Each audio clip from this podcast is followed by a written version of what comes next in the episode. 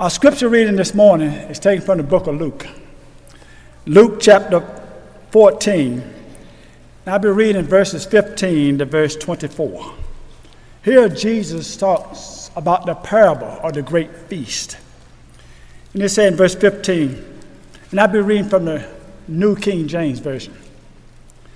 Now, when one of those who had sat at the table with him heard these things, he said, Blessed is he who eats bread in the kingdom of God. Verse 16. Then they said to him, A certain man gave a great supper and invited many, and, and sent his servants at supper time to say to those who were invited, Come, for all things are now ready.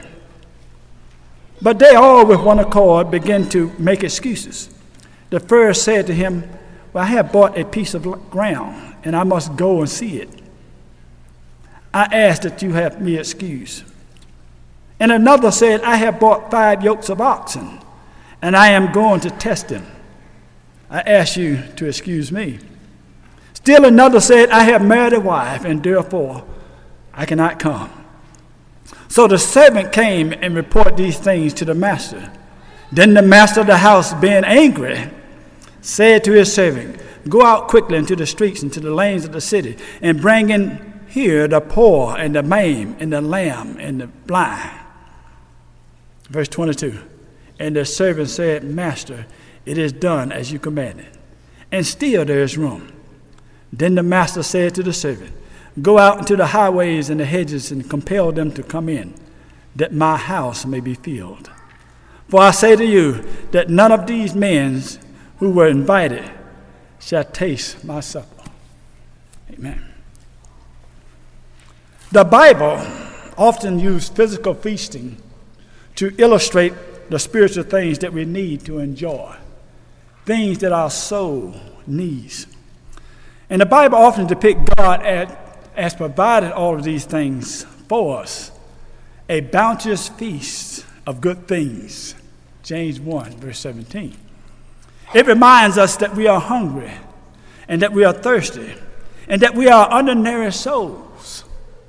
And God is able to provide all the things that we need for the soul. Jesus sometimes talked about the water of life for those who are thirsty. John 4, verse 10 and verse 14. But he often also talked about the bread of life to those who are hungry. In John 6, verse 35 and verse 48. And in 1 Peter 2 and verse 2, we read these words As newborn babes, we are to desire the pure milk of the word. Why? That we may grow up thereby. So the Bible talks about physical feasts in terms of our spiritual needs. We need spiritual nourishment, and God is able to provide those things for us. But how shall we find them? How shall we obtain them? And we can notice some similarities between hosts and hostesses today and the great things that we need for our soul salvation. There are some lessons that we can learn by observing some of those differences.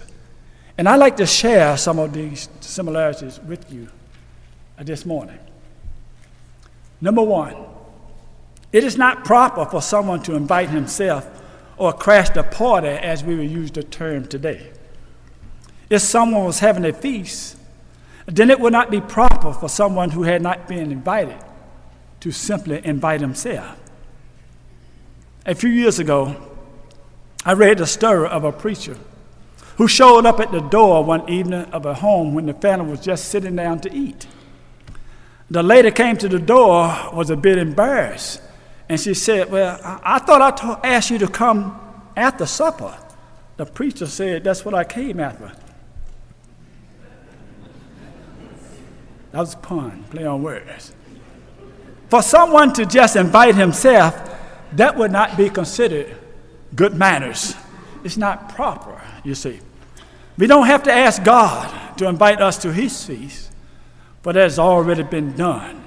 because he invites all of us. John 3 and verse 16. Again, Jonathan. Appreciate you using that verse. For God so loved the world that he gave his only begotten Son, that whosoever believeth in him should not perish, but have everlasting life. Whosoever includes everybody. In Matthew chapter 11, verse 28, our Lord said these words Come to me, all you who labor and are heavy laden. And he said, And I will give you rest. Then in Revelation 22 and verse 17, we read these words And the Spirit and the bride says, Come. And let him who hears come. Whoever desires, let him take up the water of life freely. So the Lord's invitation is extended, is extended to everyone. Now think how tragic it would be for the Lord to provide a bounteous feast and tell some of us you're not invited. You can't come and partake of my feast. Now, that would be a tragic thing. And yet, that's the essence of a doctrine. A doctrine that says God has chosen some people to be the elect and some people to be the non elect. That means that some can come and partake of the feast and the others are not invited. A young man was talking with a denominational preacher on one occasion because he was concerned for his soul. The preacher told him, Now God has selected some to be the elect or the saved, and some to be the lost. In other words, that doctrine, once saved, always saved. Now, a few days later, the preacher found that young man in a pool hall drinking and gambling, and he rebuked him for it. And the young man said, Well, I'm a bit confused. You told me that some are chosen to be the elect and some the non elect. And if you're chosen to be among the elect, and God has given you an experience to indicate it, you can't be lost. So I figured that it doesn't matter how I lived if I can't be lost. You know, the young man was right in his reasoning if that doctrine was correct. But if that doctrine was correct, then it really wouldn't matter how you lived if you are chosen to be among the elect, and that number cannot be altered in any way. But the truth is, the truth is this this doctrine is not correct. It is false. God has not chosen some to be the elect and some to be the non elect, but everyone is invited. God has provided a feast for everyone, and He invites everyone to partake of it. So it doesn't matter who you are, it doesn't matter how you lived or how deep into sin you have gone. God loves you. 1 John 4 and verse 10. And he invites you to come to that feast. All things are ready. Come to the feast. God invitation is extended to all. Number two. It is not proper to ignore an invitation. Suppose someone was having a feast and invite you to come. And suppose you say, okay, well, I go. But then you just ignore the invitation. You ignore the opportunity to attend that feast.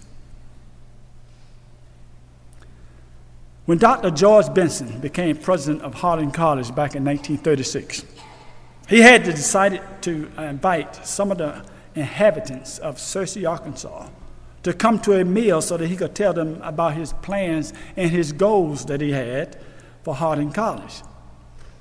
They made elaborate plans and they made elaborate preparations. And on the night the dinner was to be held, not one soul, not one soul from the community showed up for that. Now, how would that make you feel if you was a host or hostess? If preparation had been made and then no one showed up. That just isn't good manners, is it? Dr. Benson was a bit upset and for a time discouraged, you see. But now think, think about this feast. This feast which God has invited all of us. What does God think of us when He invites all of us to come to His feast and we just ignore the invitation. I am persuaded that every time we offer the invitation of the Lord here at Forest Park, there are those who ought to respond to it. There are those who ought to accept his invitation. They are invited, Matthew 22 9. God has made great preparations, John 3 16, 1 Corinthians 15 1 to 4. God has provided everything we need for our soul salvation, Ephesians 1 and verse 3. And there are those who reject that invitation. I can imagine how the Lord felt in Matthew 23 and verse 37, where he says, O Jerusalem, O Jerusalem, the one who kills the prophets and stones those who are sent to her. How often I want to gather your children together as a hen gathers her chicks on her wings. But you were not willing. You could see the tears of the Lord falling down his cheeks because he was so interested and so concerned about the spiritual warfare, welfare of these people. But they rejected the invitation. How the Lord must feel when we sing the invitation song from time to time, and those who ought to respond, and those who need to respond, just ignore the invitation. Don't ignore the invitation. All things are ready. Come to the feast. I rejoiced when I heard about Gaydon and Brox putting on Christ. That's joy. If you're parents of these two young gentlemen, I commend you. You're doing well. Now, from our scripture reading in Luke chapter 14, verse 15 to verse 24. Jesus gives us a parable of the great banquet. A banquet of a man who had a feast, and the custom was to invite folks, and they would accept the invitation. And then the host would prepare a meal. And when the meal is, was ready, he would then send out his servants to those who had been invited and say, All things are ready. Come to the feast. And when he had prepared the meal and sent his servant out to say, The steaks are ready, the potatoes are done, the bread is ready, come to the feast. But then one of them said, Well, well, I have bought some ground and I need to go see it. Another said, I have brought five yokes of oxen and I need to go test them. And another said, I have married a wife and therefore I cannot come. Now, you can easily see that these are just excuses. They were not honest reasons, you see. You don't buy ground without first going to see it. You don't buy five yokes of oxen without first testing them. And why couldn't you come? Because you married a wife. You can still come, you see. But those are just excuses. And Jesus is illustrating the fact that there are some folks who are invited to his feast who make flimsy excuses. Now, many people reject Jesus simply simple excuses that are no real or that are any more reasonable than what we just read. Now, it is doubtful that some folks believe their own excuses. But why you say that, Tony? I say that because they don't let those same excuses to keep them from doing other things that they want to do. Example, many of us hear this. There are those who say, Well, I'm not going to become a Christian because there are hypocrites in the church. I've heard that many times. Now, there are hypocrites in the business world, but that don't keep them from engaging in business, you see. There are hypocrites at ball games, but they don't keep them from going to ball games, you see. Or there may be someone who say, well, Watona, my relative might object to it, and so I'm not going to become a member of the New Testament church. But you know, they don't let their excuses keep them from doing other things that they want to do. Now, I was reading a, an excuse a mother used to a teacher concerning the absence of her son from school. This was in an Ann Landers item. And she said this Please excuse Johnny from school today. I forgot to get him up this morning, and I didn't find him until I was making the bed. Now, there are many excuses offered like that. Many excuses. Many our teachers hear some of them, and we hear many of them. But God heard all of them in regard to our failure to respond to His invitation. When we accept the Lord's invitation to His feast, we want to be sure that you don't misunderstand His conditions. You want to make sure you understand them. Now, there are two things you need to remember here. Number one, do not accept conditions that the Lord did not make. When you think about accepting the Lord's invitation, you need to know that there are some folks who will give you conditions to meet that God never gave. And so you need to be sure that you understand the condition and accept only the Lord's condition. In the first century, some Jews tried to make some condition for the Gentile believers. Okay? They said that the Gentiles, the Gentiles had to accept circumcision in order to become a Christian and accept the Lord's invitation. But the Lord never made that condition. Acts chapter 15, verses 1 to verse 10. He never made that. So you want to make sure it's the Lord's invitation that you are meeting and not man. Colossians 2, verses 18 to 22. The second thing you need to remember is this do not allow someone to minimize the Lord's condition and say they're really not important, that the Lord did not make them.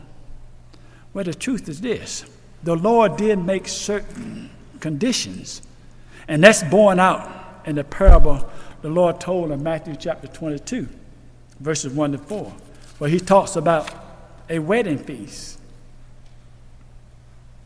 And there was a man who showed up at the wedding feast who did not have on a wedding garment. He wasn't properly clothed. And he was cast out. Why?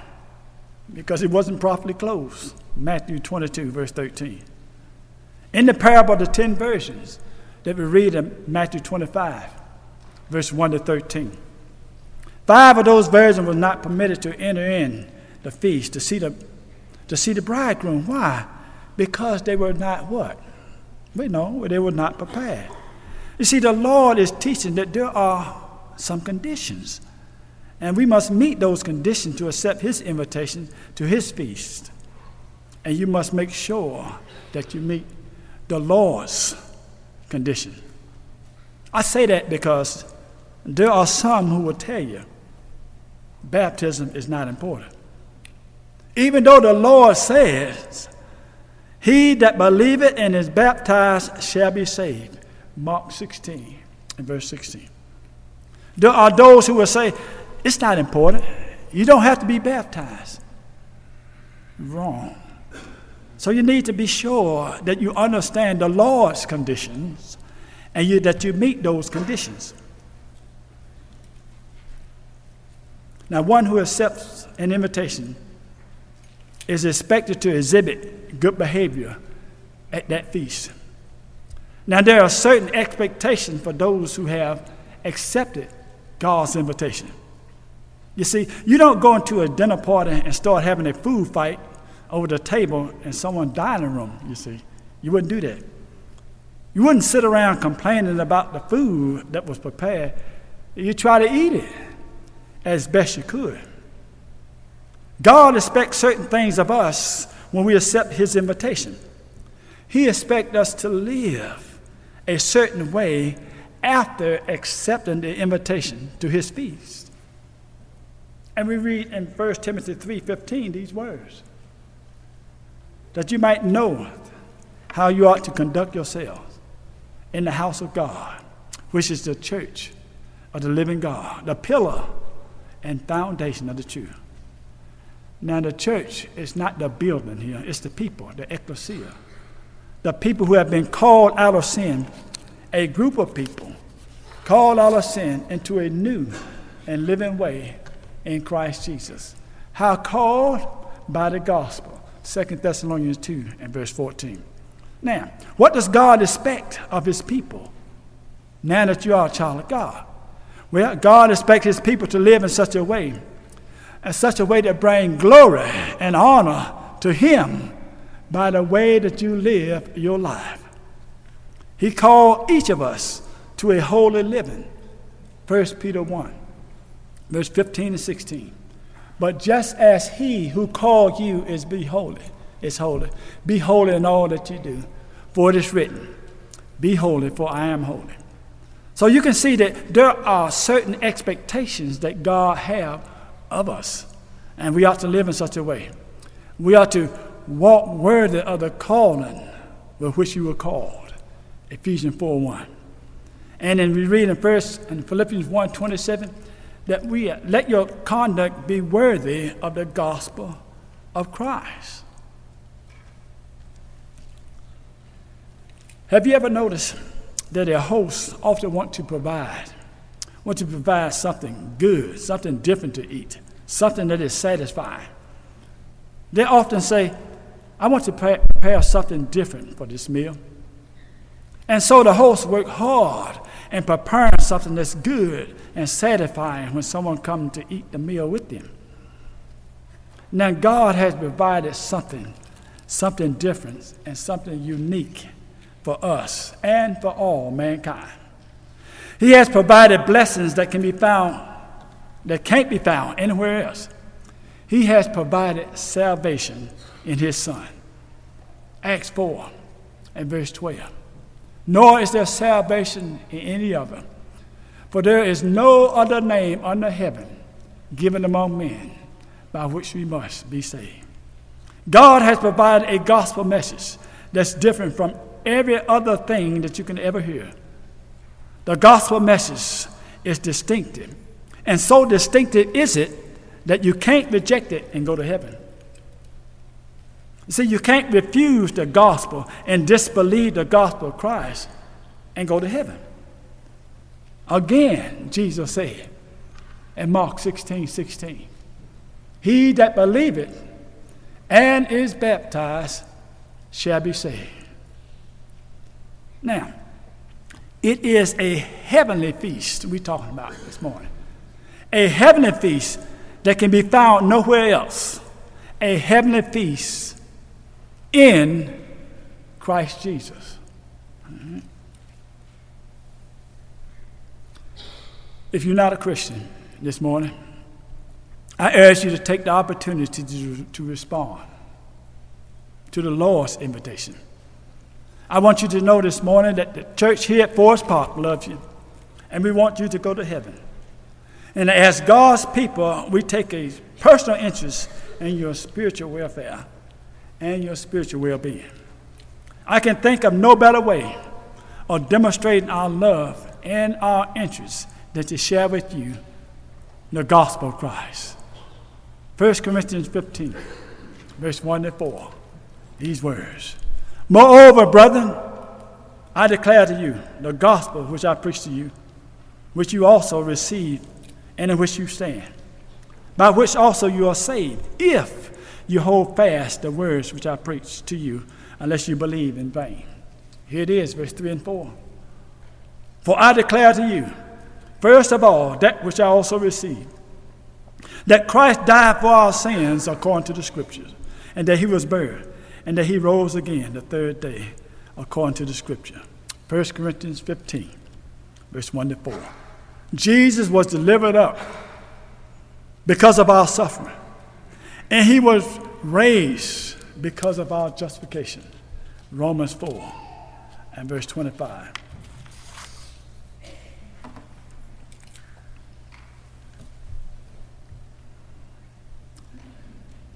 God has prepared a feast for us.